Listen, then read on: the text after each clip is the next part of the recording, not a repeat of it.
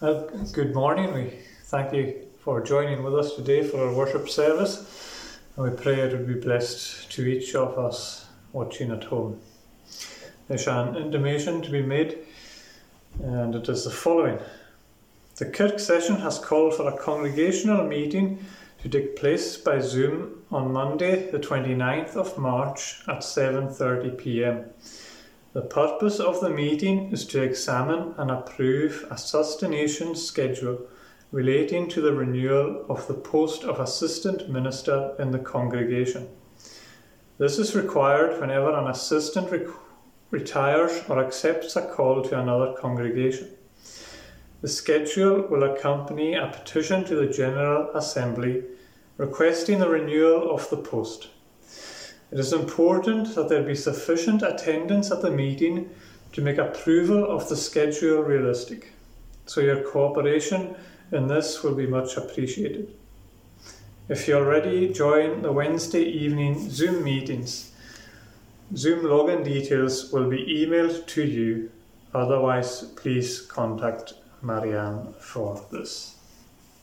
Thank you for that. We'll commence our worship by singing to God in Sing Psalms, Psalm 27.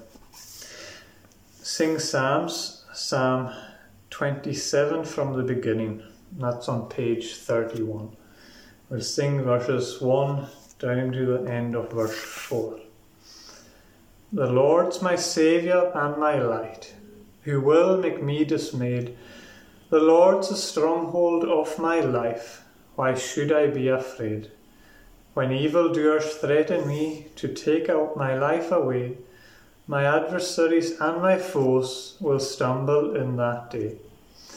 Although an army hems me in, my heart will feel no dread.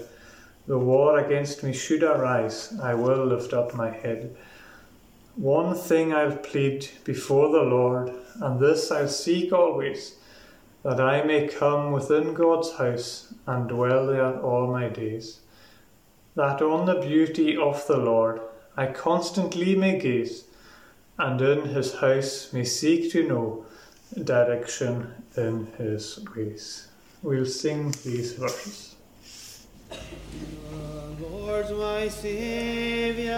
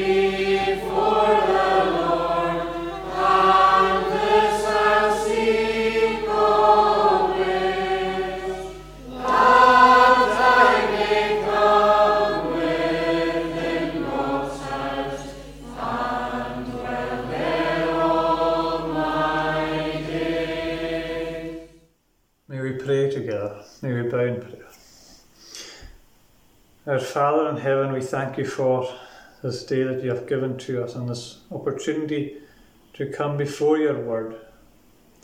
We thank you for your word and how it teaches us and how it reveals to us who we really are. That it shows us our sinful nature, so shows us how dishonest we are in our hearts. But not only does it show us who we are, thankfully it shows us who God is and who Jesus Christ is. and who they continue to be. And that offer of salvation that is given for us through Jesus Christ. That we would see ourselves as sinful people as we listen to your word. That we would know that we need a Saviour. That we would see that the sin within us is too heavy for us. That we need someone to take it from us. We pray that you would keep us from these sinful desires and our sinful nature.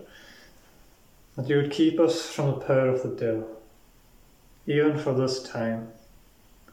That you would limit his power over us. That you would reveal to us through your word who you are. That we would more clearly and more definedly understand you. That we would see with our eyes the beauty of the Lord that is set before us on the pages of Scripture.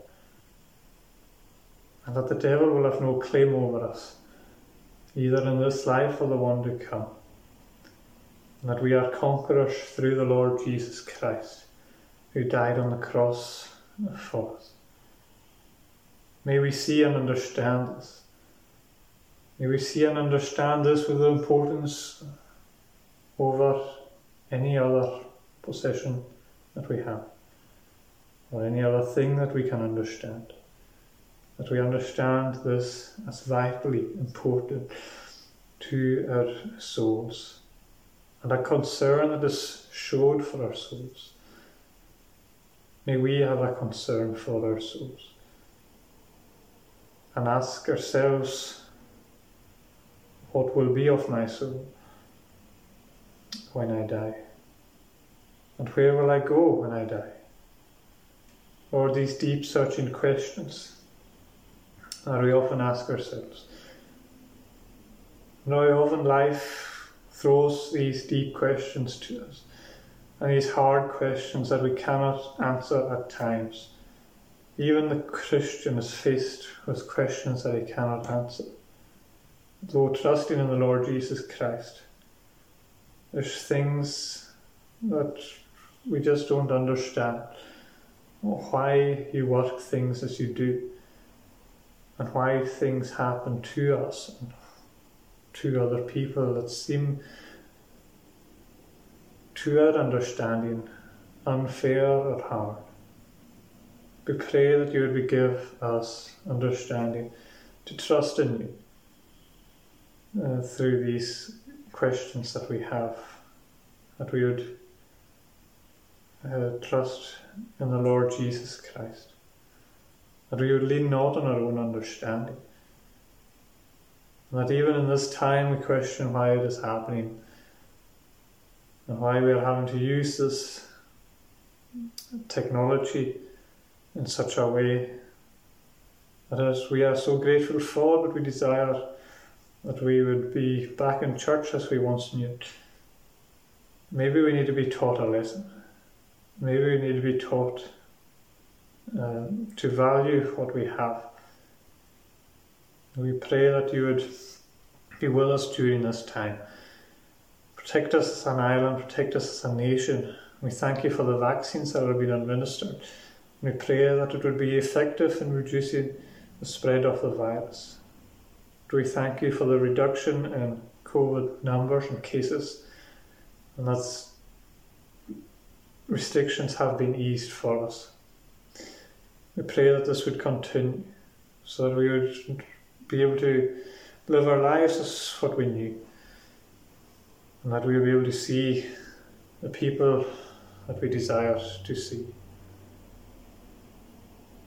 And we just thank you that we have been able to continue to have services online. That through this difficult time you have not left us. And that you have continued to provide for us uh, food for our souls and nourishment for our bodies through your word. Just pray that you would be with those who are mourning.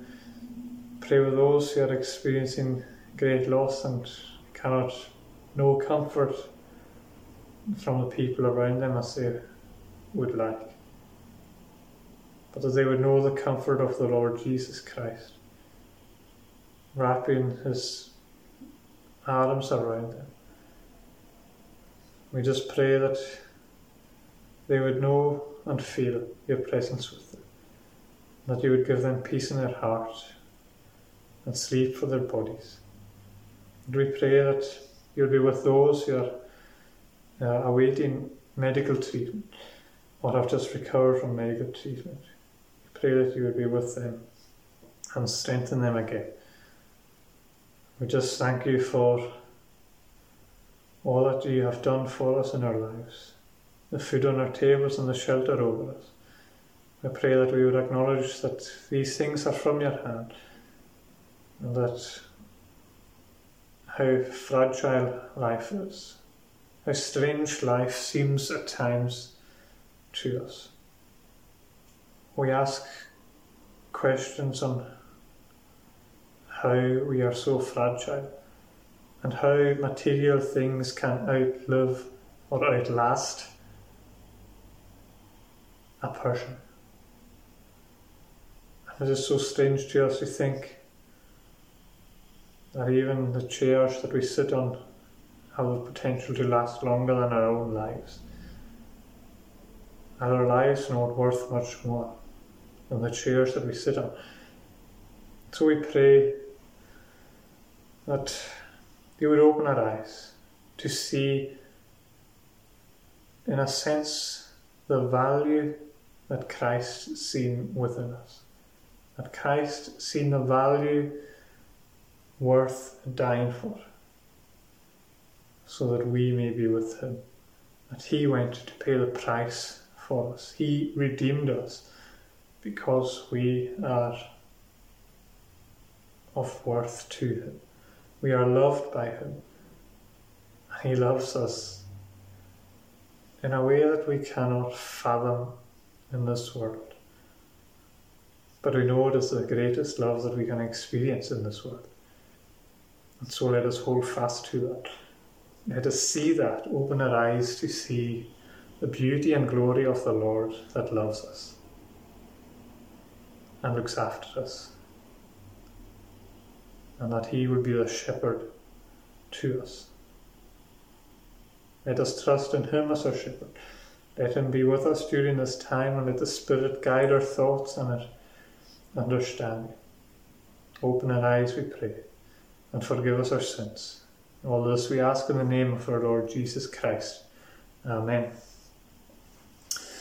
Well, boys and girls, I've got a wee story for you today, and um, in my sermon today, I'm going to talk about David and Goliath.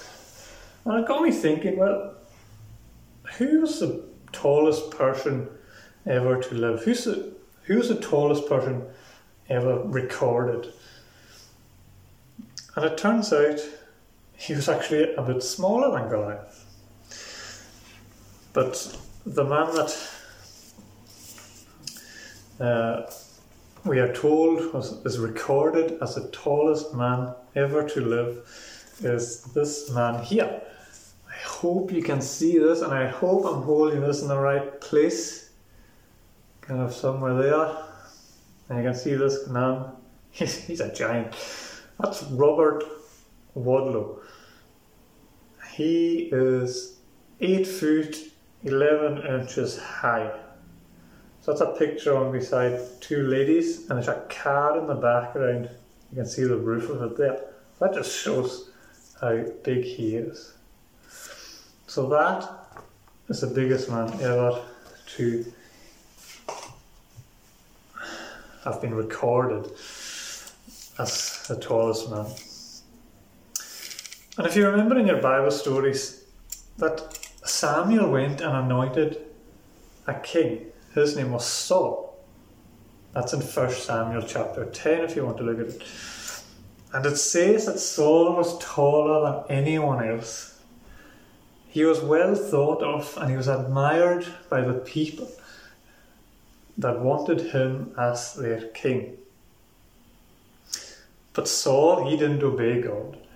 he stopped trusting in God, and God told Samuel that he had to go and anoint a new king from the sons of Jesse in Bethlehem. And when Saul, came to the sons in Bethlehem, uh, the eldest one stood there, Eliab. And Samuel thought he must be the new king because he ticks all the boxes looking at him. But God said to Samuel something important. God said, Do not look on his appearance or on the height of his stature, because I have rejected him. For the Lord sees not as man sees. Man looks on the outward appearance, but the Lord looks on the heart. And we actually see in the passage of David and Goliath that Eliab wasn't very nice to David. It doesn't seem like he had a good heart. But David, I don't think he was very tall. I don't think we're actually told how tall he was. But we know that his brother was taller than him. But that didn't matter because God looks on the heart. It's very important to remember what God says when He tells us what He thinks is important. When He says, The Lord does not, the Lord sees not as man sees, the Lord looks on the heart. We can be we can be as tall as Saul. We can be as tall as Robert Wadlow. It doesn't matter.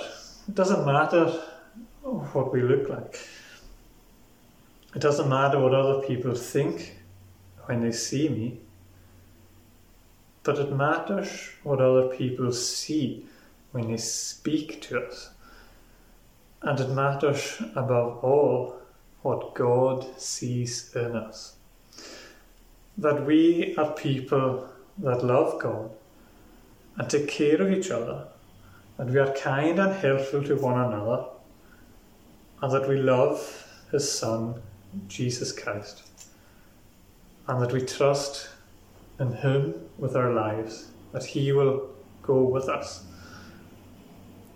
and that we will have a heart will love Jesus.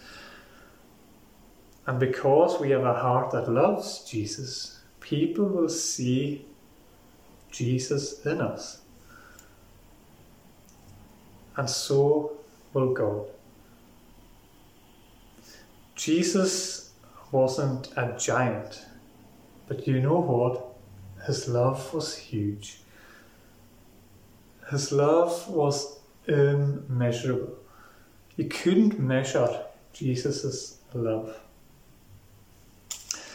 I got a measuring tape for my Christmas, and it says, and it says number one Daddy Love from Katie Bell and Lily May, but it says at the bottom, no one else measures up. I'm quite tall, maybe taller than some other people, but do you know what? When I seen this, I thought, Jesus, well, God is our Father, the Lord is our Father, and no one else measures up to Jesus Christ. No one else can compare to Jesus Christ. So maybe when we see a measuring tape, it'll remind us that we cannot measure Jesus' love for us, and that we cannot compare Jesus to anyone else, and that Jesus tall, stands higher and taller than anybody else because no one else will measure up to him and what he has done for us.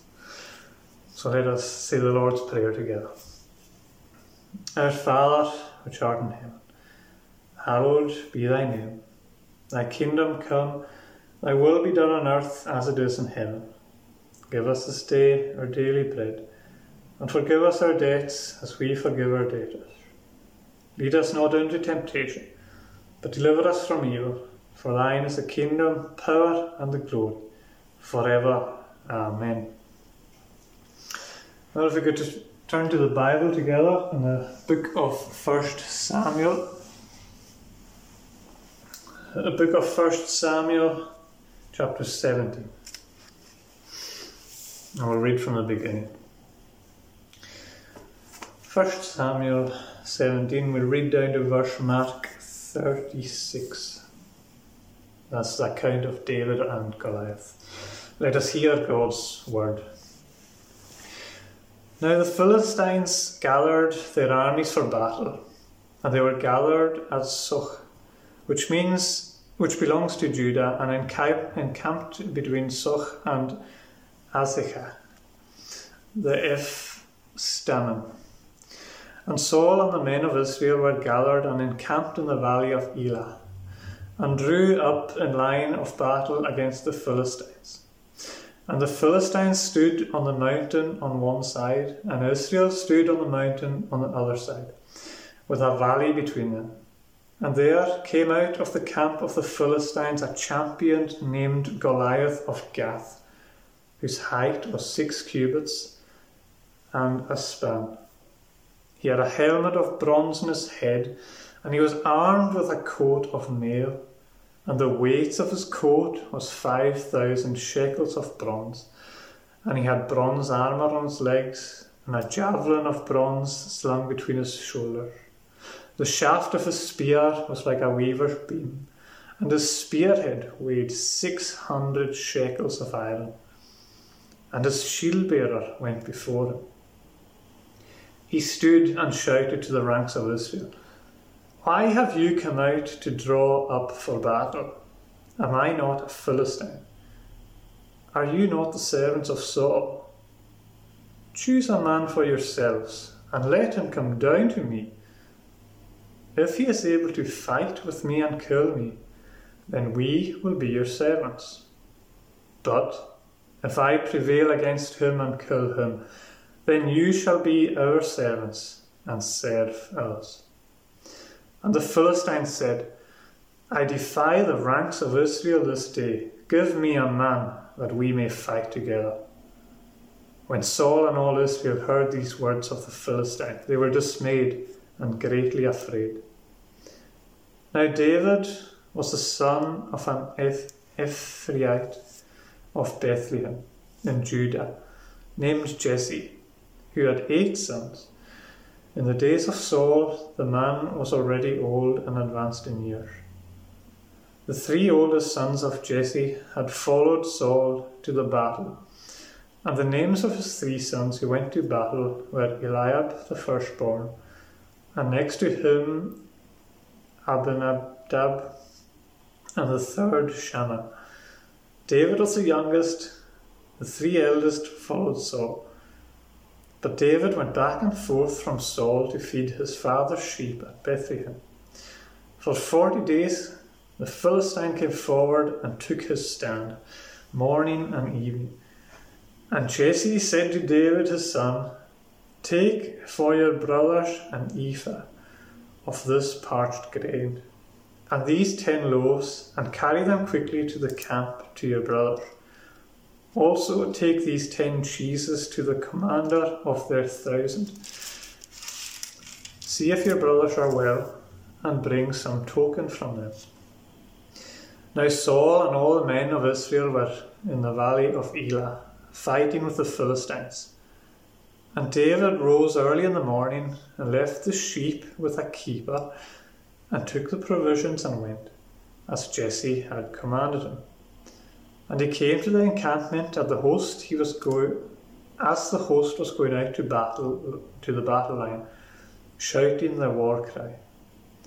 And Israel and the Philistines drew up for battle, army against army. And David left the things in charge of the keeper of the baggage and ran to the ranks and went and greeted his brother. As he talked with them, behold, the champion, the Philistine of Gath, Goliath by name, came up out of the ranks of the Philistines and spoke the same words as before, and David heard him. All the men of Israel, when they saw the man, fled from him and were much afraid. And the men of Israel said, Have you seen this man who has come up? Surely he has come up to defy Israel. And the king will enrich the man who kills him with great riches, and will give him his daughter, and make his father's house free in Israel. And David said to the men who stood by him, What shall be done for the man who kills this Philistine and takes away the reproach from Israel? For the one, for who is this uncircumcised Philistine, that he should defy the armies of the living God? And the people answered him in the same way, So it shall be done for the man who kills him. Now Eliab, his eldest brother, heard when he spoke to the men, and Eliab's anger was kindled against David, and he said, Why have you come down? And with whom have you left the sheep, the few sheep in the wilderness? I know your presumption and the evil of your heart, for you have come down to see the bat. And David said, What have I done now? Was it not but a word? And he turned away from him toward another, and spoke in the same way, and the people answered him again as before. When the words that David spoke were heard, they repeated them before Saul, and he sent for him. And David said to Saul, Let no man's heart fail because of him. Your servant will go and fight with this Philistine. And Saul said to David, You are not able to go against this Philistine to fight with him, for you are but a youth, and he has been a man of war from his youth. But David said to Saul, Your servant used to keep sheep for his father. And when there came a lion or a bear and took a lamb from the flock, I went after him and struck him and delivered it out of his mouth. And if he arose against me, I caught him by his beard and struck him and killed him. Your servant has struck down both lions and bears, and this uncircumcised Philistine shall be like one of them, for he has defied the armies of the living God. May the reading of God's word be blessed to us. Who does not know the story of David and Goliath? Even if you haven't read of it, you'll have heard of it. Maybe we can recall this being told to us from our childhood. Maybe this was our favourite Bible story of all. And maybe it still is. And when I was reading through the book of Samuel, something struck me as I read the passage that though David came as an unprepared soldier, and he slew Goliath with only his sling in his hand, I noticed that he actually had a responsibility placed on him from the charge that was made by the giant of Gath. And that is as we read in verse 9. This is our text. If he is able to fight with me and kill me, then we will be your servants. But if I prevail against him, then you shall be our servants and serve us. This verse I would like to hang our thoughts on this morning, looking at and comparing weights that are worn and weights that are borne by the men we meet in this valley, Elah. So let's begin with weights worn. Here are two great nations the strengths of nations set before one another, ready for battle, prepared to fight and conquer the other, mighty in their multitudes, but so solely is the presence of Goliath mighty, standing at least nine foot tall, laden with armory designed to defy the opposition He sets before them the challenge as we have read in verse 9. And so he continues day after day. Who, who can fight this man? Who will go and fight this champion? The way he is portrayed in verses 4 to 7, you would be forgiven for fearing as they did. His features are picked out, what he wore, uh, and the might that seemed to be with him as a champion. It paints a fearful imagery to us, something that you would read of in a children's novel, such that would rival the description of the great Gruffalo. But can we look closer at this champion of Gath and the weight that was worn by him? The weight is undeniably a great weight. But what strength is in these weights to defy, as he claims? What Goliath wears, well, it's worn with pride. He's proud to wear this bronze that no other man could bear the weight of. He's proud to put himself before the Israelites as a Philistine champion and confidently make such a claim as he does in verse 10 I defy the ranks of Israel this day. That's a claim. That's a big claim. Can he even make that claim? To defy the army of God's chosen people. David comes along and he thinks not. David sets us before us in verse 26. Who is he to make such a claim? And he reminds Goliath of his words in verse 45 as he approaches for battle. I come in the name of the Lord whom you have defied. David would not allow God's honour to be disgraced. But you know what? Goliath could only make that claim in unbelief. Goliath didn't believe in the power of God. Didn't believe that God can work things out even when we think there's no escape. God turns things on his head, turns things on their heads at the last moment. And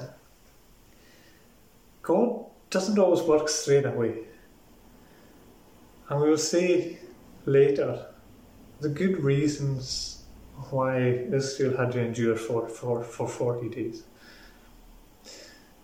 And it's worth remembering that Goliath, even though considered a champion, was only a champion to the Philistines. And it draws our attention for a moment uh, to the perception we make of things and people.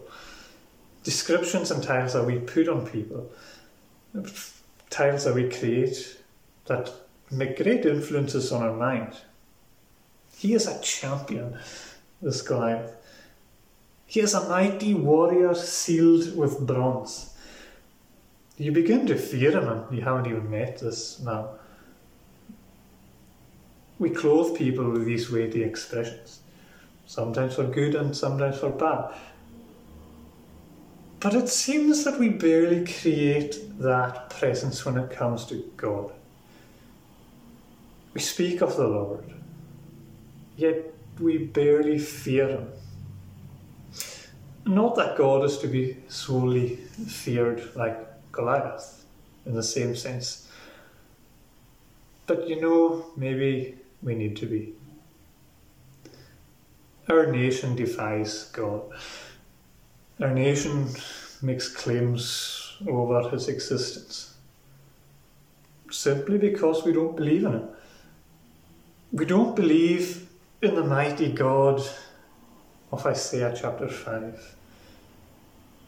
People don't believe that he is mighty to save as in Isaiah 63. They don't believe he is a lion of the tribe of Judah, Revelation 5. They don't believe he is the first and the last, Revelation chapter 1.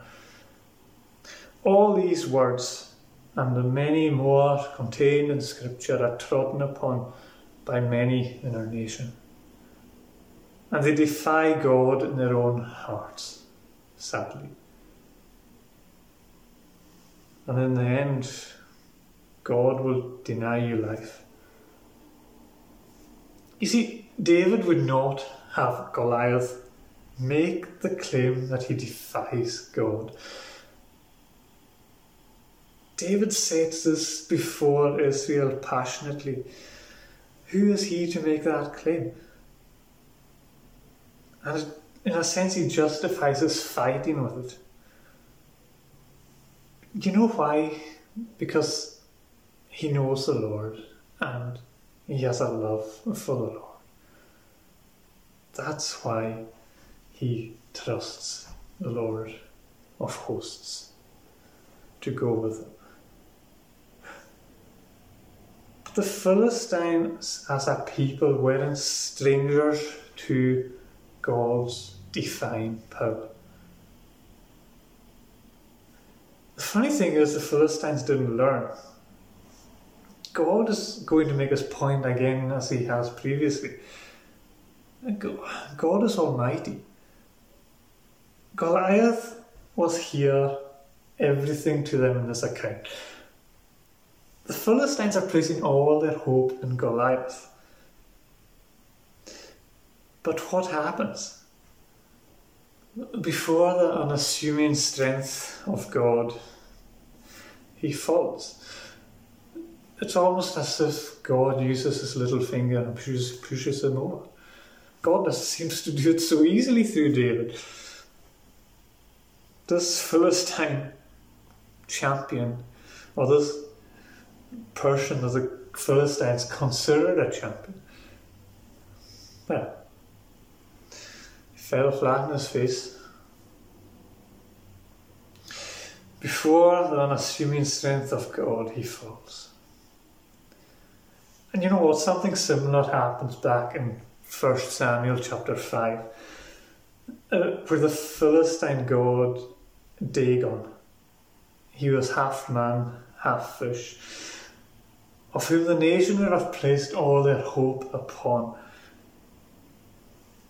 When they went to war and Philistines captured the Ark of the Covenant, and they brought the Ark of the Covenant back to the temple of Dagon and they placed it before Dagon.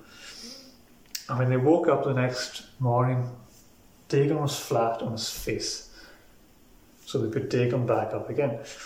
And when they woke up the next morning again, Dagon was flat on his face. But this times, this time his hands and his head came apart from his body, or broke from his body. It seems like the same things happened here again. The might of the Lord defies Dagon. The might of the Lord defies Goliath. The might of the Lord defies death. And the might of the Lord will defy the devil. And you know, but I can't help think of our nation. Scotland is not strange to the mighty power of God working in generations past. But the majority of us just don't want to know. They don't care. They fear God as much as they would the Gruffalo. Sadly, many don't believe and openly defy God with their words. I don't know what your hope is in today. But living as someone who def- claims to defy God, don't make, don't be surprised if the Lord makes that hope fall flat on its face one day. For ultimately, without Christ, all hope will die. Pray, I pray that you will have your eyes open to see the fear of the mighty almighty, power of God, who will not be defied. And the Philistines in our account ran. The fear of the Lord is the beginning of all knowledge, but fools despise wisdom and instruction. Proverbs 1 verse 7.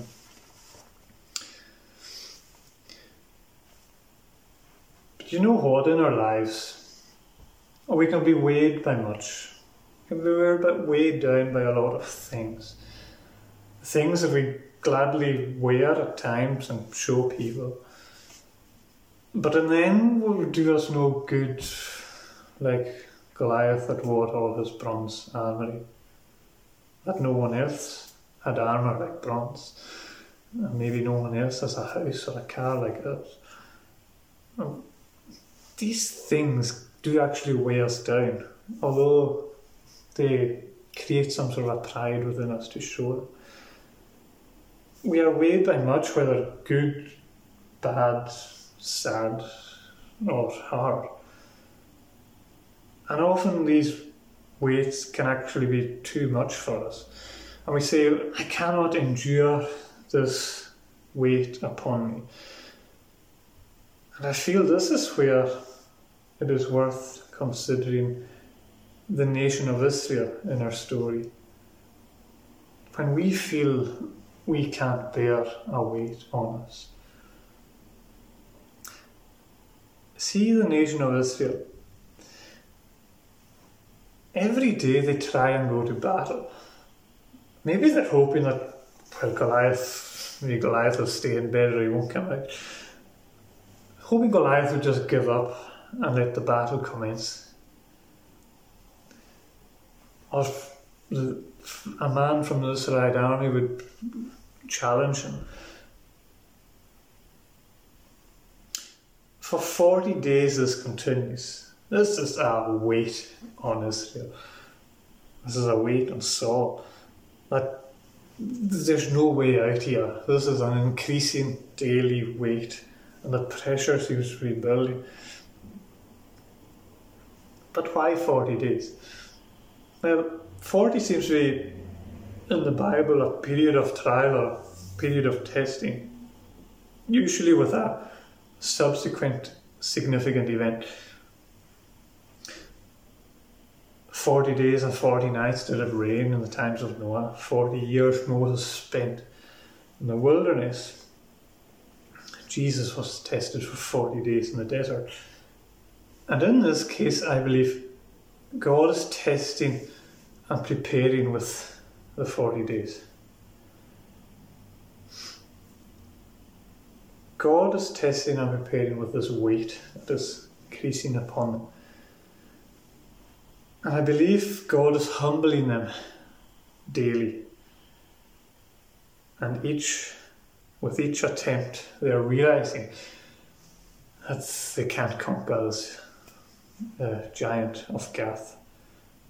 They cannot beat Goliath, taking them to the point where any hope they have of fighting Goliath or any man stepping forward are, gone. Their hope has slowly been running out day by day. And there is no hope within the nation of Israel to conquer the enemy and I believe preparing them for the entrance of David. Because you know what, as a nation, they had to accept him. The charge is read by Goliath in verse 9 If he is able to fight with me and kill me, then we will be your servants. But if I prevail against him, then you shall be our servants and servants. David had to be accepted by the people. Someone had to go for them. And I don't believe they would have sent David if they had hope in anyone else. Why on earth would they send this young shepherd boy? He was only a shepherd boy, but he was willing to go whether they believed in him or not. He was their only hope. You know, we can wear weights and we can endure them over periods. But you know what's far better? If someone else bears them for us. Someone else takes these weights away from us and lifts them themselves. Uh, so let us look at our next title The Weight Borne and the Weight that was born in David. So David comes into our scene, sent by his father with sustenance for his family.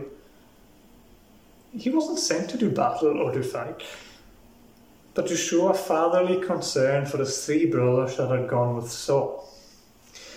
On arrival, we read that he leaves his supply with the keeper of the baggage and races to his brothers at the battle line. And here we have a short sentence. I believe for greater emphasis at the end of verse 23.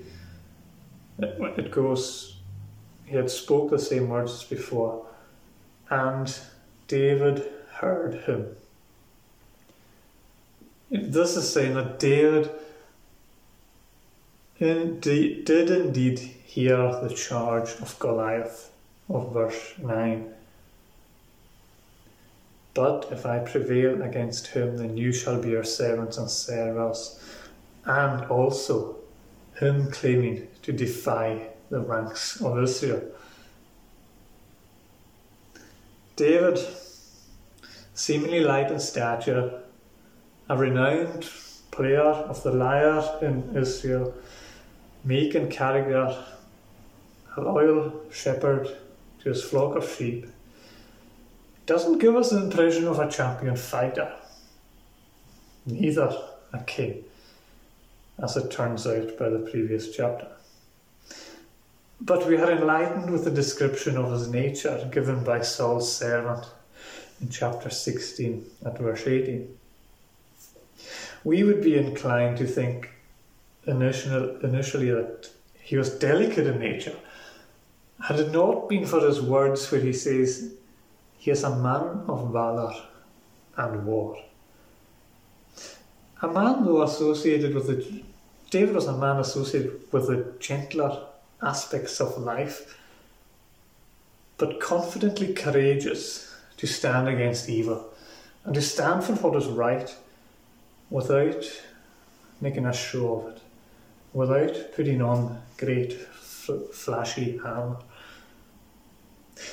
Saul actually tries to, with all good intention, given his armor, to help David This happens later in the passage, we didn't read it, but you know, Saul's armor wasn't suited for him physically, and nor was it spiritually. David would not have the world's protection or these worldly weights put on him. The battle was in the Lord's name. The battle was in the Lord's of hosts. God was to receive all the glory. The glory was to be all His.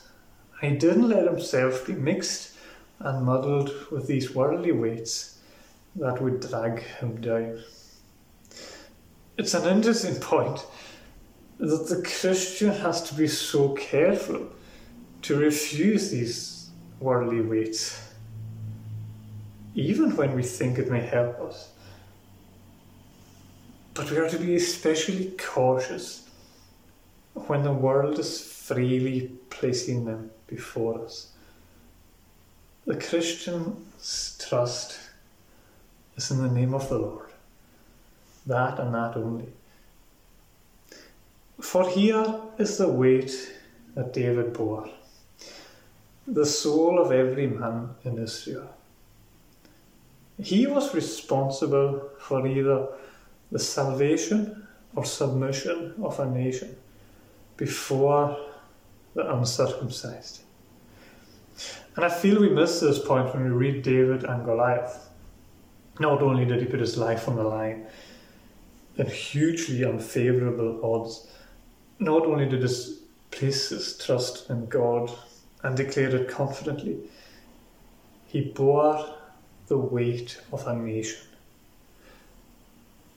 The weight of every man, from the simplest to the stateliest, from his father that loved him to his brother that reviled him.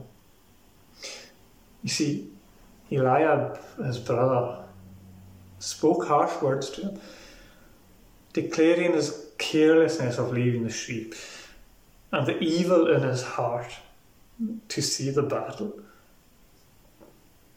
And King Saul even spoke the words, You are not able to go against this Philistine to fight with him, for you are but a youth, in verse 33. You know, you know, effectively the whole nation of Israel is saying, Walk away. But thank God for men who are inclined to trust in the voice of his Lord rather than the voice of men, even if they be of his own family. That takes strength. And I can't help but feel that the whole of Israel had given up on him. And in sending forth David, they were in a sense forfeiting to Goliath. Because the bottom line is they didn't believe him. And thought maybe, thought themselves of Philistine slaves already, but for the slim chance that maybe this wee shepherd boy can work miracles. All this discouragement in the passage, all this in a sense is adding more weight. We know what it feels like when we are given no encouragement Worse, even when we are openly discouraged, and worse still, when it is our own family that initializes it. But David bears it. David willingly bears it, regardless of being mocked or encouraged, regardless of being slated or praised.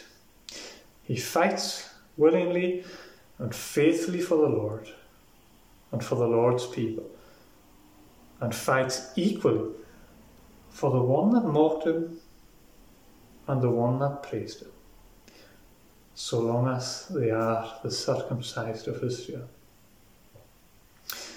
And we know the outcome of this great battle. We didn't read it, but have you seen what's been told here in preparation? David was the one anointed king as unlikely as he was considered, God made his choice clear to Samuel. King David, the Bethlehemite, was a foreshadow of the Messianic king that was to come and deliver his people from bondage. David, even here, before being employed in the office of kingship, is resembling that King Jesus that deliver, delivers us from every enslavement. Jesus, the only Son of God, sent as David was to his family with food. Does he not give us all things? Was Jesus not sent to nourish his family, to nourish his people, were his words not food for men? Are they still not? Are his words not life to your soul? But we only love him because he first loved us. That being, he loved us even when we spoke of him as Eliab and Saul when I said in my heart that he couldn't help me, when I thought Jesus would do me no good, he still went to the cross for you. And this is the thing here. The whole point, I suppose, of our text. We as people, we as, as real people, though life's weights may be worn over a period of 40, however long that is for us, be it hours, days, or years, He will, as a loving Father, sustain us through it. But you know what? The weight of sin, we can't bear that. That's why the Father sent His Son. We have this sinful nature that attracts us and lures us. It even traps us. And people are often trapped by it. That power is a Goliath within ourselves. And especially as Christians, we can try and fight them like Israel. And often we fail because we think we can overcome him. We think we can silence a voice that threatens to defy us. Maybe that is our nation. Is that what our nation is saying? We think. Maybe is it even our church? Because we can do so many things in the Lord's name. As Israel went to battle, but sin still seems to reign.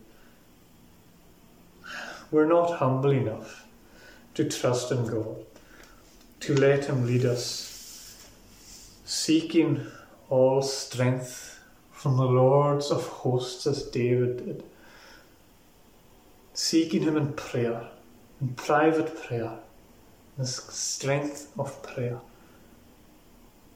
We will never conquer the power of sin without that strength. Sin is too strong for us.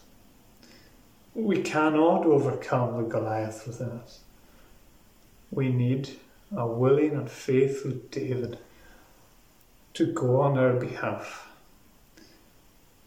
But we have a greater than David in Jesus Christ. We have the anointed one to go for us, the anointed prophet to teach us the Spirit of God. We have the anointed King to conquer all our enemies. We have the anointed priest, Jesus, to intercede for us. There's no hope otherwise. Without someone bearing the weight of our sin and going on our behalf. His power is almighty. His power is omnipotent. His power is undefilable. The thing is, are we willing to have Him bear my weight of sin?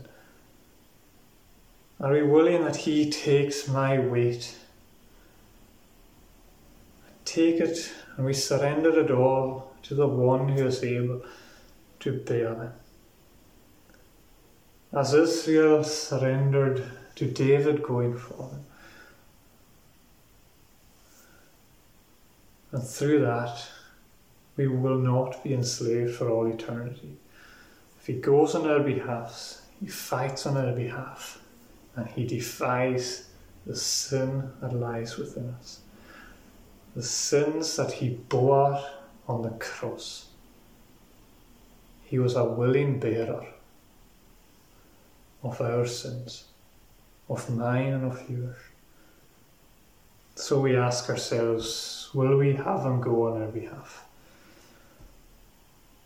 May our hope be in him alone, the one who stands firm and confidently in the name of the Lord. Pray you will. For you know the outcome of our story, the outcome of the passage, the outcome of the one who trusts in the Lord Jesus Christ.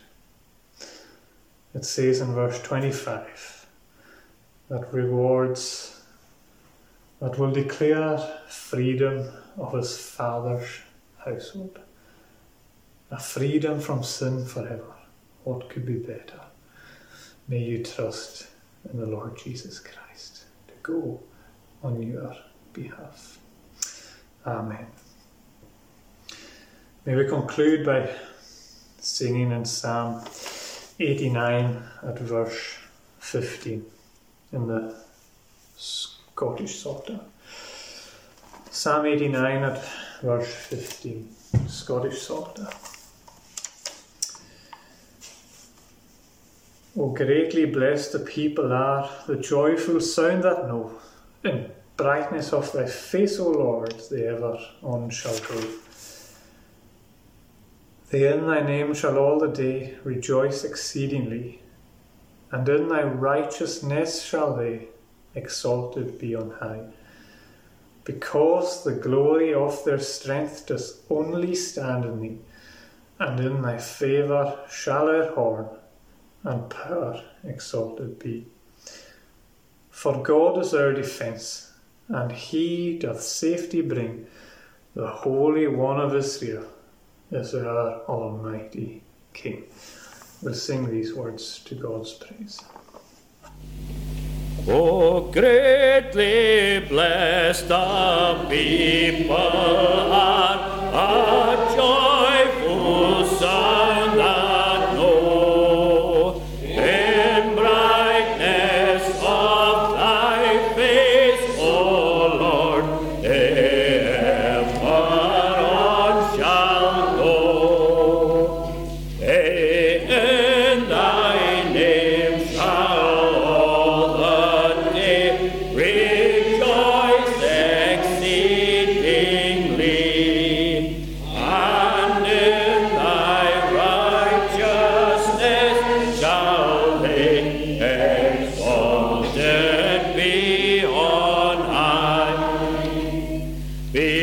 Oh.